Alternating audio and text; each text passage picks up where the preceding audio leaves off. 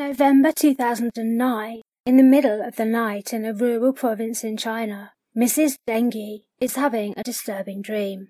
In her dream, she sees a tall, thin man wearing a suit. He's walking through the old village where she and her family used to live and where they still owned an abandoned house.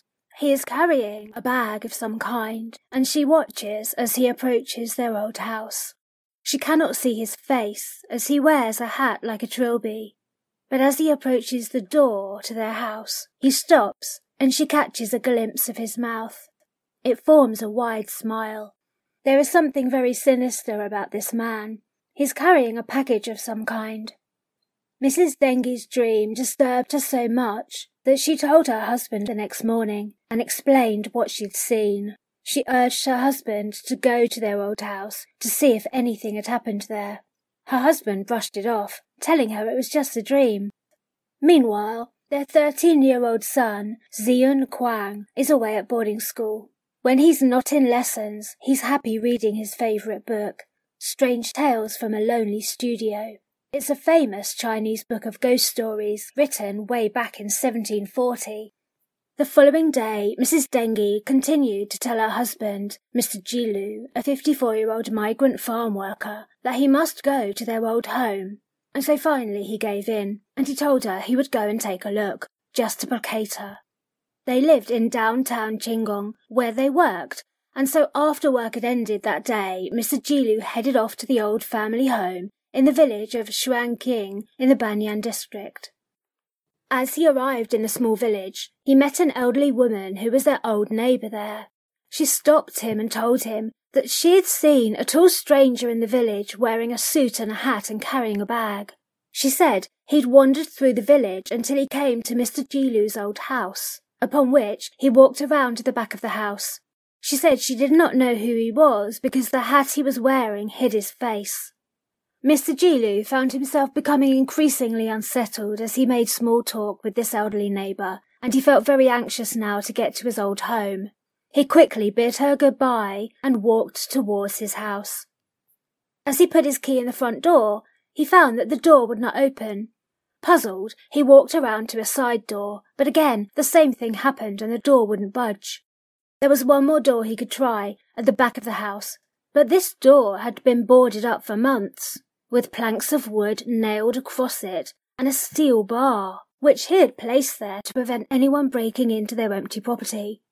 He walked around to the back of the house, and as he approached the back door, he was startled to discover that the steel bar was now lying on the ground and the thick planks of wood lay beside it. The door was open a few inches. With nervous trepidation and a sense of terrible unease, Mr. Jilu pushed open the door and entered. The lights were on inside the house, and the place looked dishevelled, but what drew his eye almost immediately was a horrifying sight in front of him. The body of his son was hanging by a rope from a wooden roof beam. He was hanging by his hands, which had been tightly bound together. His feet had also been bound. His whole body had been tied tightly by ropes, and a large heavy scale hung down between his feet. On the scale was the number one. His son was wearing a red dress. Mr. Jilu rushed to release his son, but it was too late, his body was already cold, and grief sunk the father to his knees. In time, the police arrived. They saw no footprints and no sign of a struggle. Nothing had been stolen. There was 32 yuan in money on the floor, and the boy's school textbooks lay scattered on the floor too. His school bag, watch, and mobile phone, along with some compact discs, were also there. There were two packets of instant noodles, one of which had been eaten. How long had the boy been hanging there? His father later said, His mobile phone was broken a few days ago, so I couldn't contact him. Mr. Jilu also added that on the day of the discovery of his son's body, he'd gone to send money to his son, who attended boarding school. His parents had naturally believed that their son had been at the boarding school. However, it transpired that the entire school had been closed down after an outbreak of influenza, and the school had believed that their son had returned home, like all the other children. But the boy had never gone home, and his parents had no idea he was missing for four days. His father said, If it wasn't for my wife who had a dream that someone entered the old house in the countryside, then my son's body may have rotted and no one would know. The police soon say that there had been no intruder.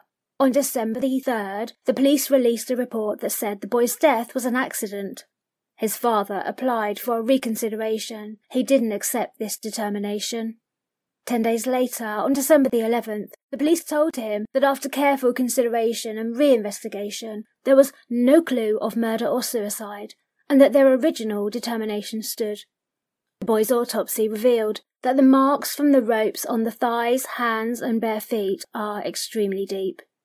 From looking at the crime scene photos of his body hanging there, which are sadly available on the internet, they show deep, tight lines of rope cutting into his legs. His whole body had been tied tightly by the ropes, and a large heavy scale was hung as a weight between his feet. His hands were tied and hung on the wooden beam that was part of the roof inside the house. There were twelve intricate knots tied on his hands and feet. How could the boy have done this to himself?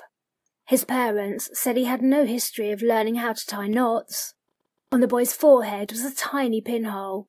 Other than that, he had no wounds apart from the savage impressions into his skin caused by the tightness of the ropes. His feet were a few centimetres off the ground. A bench beside him was overturned. On the wooden back door, the word kill is written, along with the word king. King of the kill. A cross had also been drawn, although his father thought that this could have been there prior to his son being killed. One Chinese news site reported that Banan District Criminal Investigation Team had arrived at the scene not long after the boy's discovery, and on the evening of the 5th, the forensic director of the Municipal Public Sector Bureau had also arrived. They reported Jilu said the forensic doctor told him the initial judgment was that his son had died within the last 48 hours. He had many deep marks, but the boy had almost no actual trauma. The father told reporters that detectives in charge of the criminal investigation told him that neither the district bureau nor the city bureau could explain the phenomenon that occurred. The father said police at the scene took off the boy's red dress, and underneath the dress was a woman's bathing suit. The dress and the bathing suit didn't belong to the boy. The swimsuit had been padded with black cloth, which made it look like the boy had breasts. The police said the boy must have been playing a game. His father responded, What kind of game would make my son put on a swimsuit and skirt, tie himself up by his hands and feet, and hang himself from the roof? The way the ropes were tied looked very professional, and how could the boy have hanged himself from the beam if his hands were intricately bound with many knots? And why would he stick a pin into his forehead? In China, people could not understand this. Had something been pinned to his forehead, like a note or a playing card? Yet if this had been done by someone else, why were there no signs of a struggle, no serious injuries or wounds? Had the boy been drugged? Or had harm been threatened to him or his family if he didn't comply? The boy's father said that the red dress he'd been wearing looked like one his niece owned, although it didn't seem to be hers. No one could find the identity of the person who owned the woman's bathing suit. Mr. Jilu and the boy's mother could not understand why he was wearing a red dress, as far as they were aware, their son had not shown any previous indications of being a cross-dresser or transvestite, besides which he was just thirteen. Disbelief was expressed among the locals too. However, there was suggestion by those in authority as well as those prone to gossip that the boy must have been experimenting with his sexuality, and that he had stuffed paper into the swimsuit to give himself breasts. Newspapers in China reported Jilu said that his son in the last few days did not display any abnormal behaviour. At Dongquan Middle School, his seventh grade teacher told reporters, Zay did not like to talk. He was honest and his grades were lower in the class, but his behaviour was normal. Neighbours, including Wang Luqin, told reporters that the family are very honest, friendly people who never had dispute with others. He's usually less talkative with people and shy. He never takes the initiative to speak to people. I've never seen him in clothing like that in the past. Seventy year old neighbour Deng Xiambi said the boy is usually playful and not bad, and his mother and father are honest and do not argue. Some of the schoolboys at his boarding school said he very much liked to read Strange Tales from a Lonely Studio.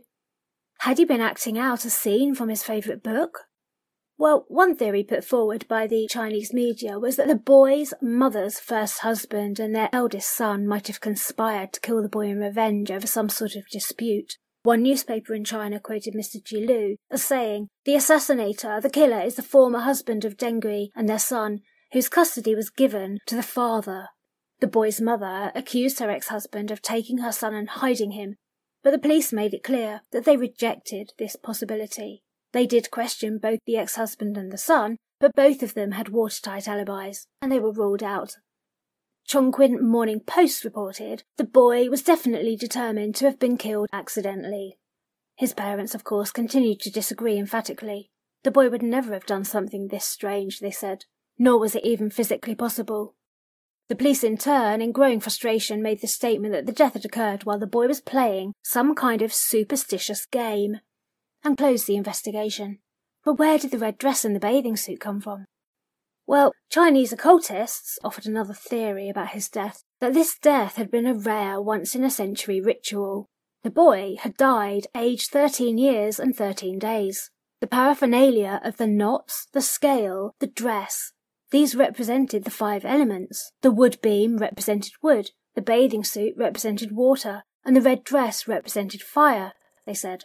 This was ancient Taoist sorcery, and an individual or a sect had killed the boy in order to raise him as a ghost. The pinhole in the forehead signified the separation of the soul from the body, and the weight hanging from his feet signified keeping his soul on earth, while the red dress represented fire, binding his soul to the killer. This is the death method that will break up the soul and it will never pass. The soul is forever doomed to the earth realm, and the killer seems to have wanted to steal the soul, they said. The split needle, the pinhole, is the lock of the soul, occultists proposed. This ghost keeping can be used to keep spiritual servants as soldiers in the netherworld. Chinese occultist Nexian said as for the pinhole, according to the records of Maoshan Dao, which is an ancient Taoist sorcery, the needle should be soaked with corpse oil for 981 days. The boy was killed to be raised as a ghost. Reporter Yanwen Wangaz said the killer will be familiar with the date of birth of the child. They will use the red clothes to lock the soul. The person is likely to be an elder and an expert in ritualistic magic, and the purpose was to extend their own life. The person to be dealt with must be powerful and unusual and very sophisticated. The planner of this case is a highly powered person, and it seems that the purpose of the murderer is not to hurt the soul, but to take the soul and to raise a ghost. The soul needle is inserted from the top of the head. The pin is to lock the soul first, then vent the soul, and finally take it. Well, two days after the death of the boy, says China's online edition, an 18 year old approached the boy's father and told him he had recently seen a man circling in the neighbourhood near their dilapidated house. The witness said he was carrying a bag. He did not, however, see his face because of the hat he wore who was this mysterious man then? Just like the man in Mrs. Dengi's dream.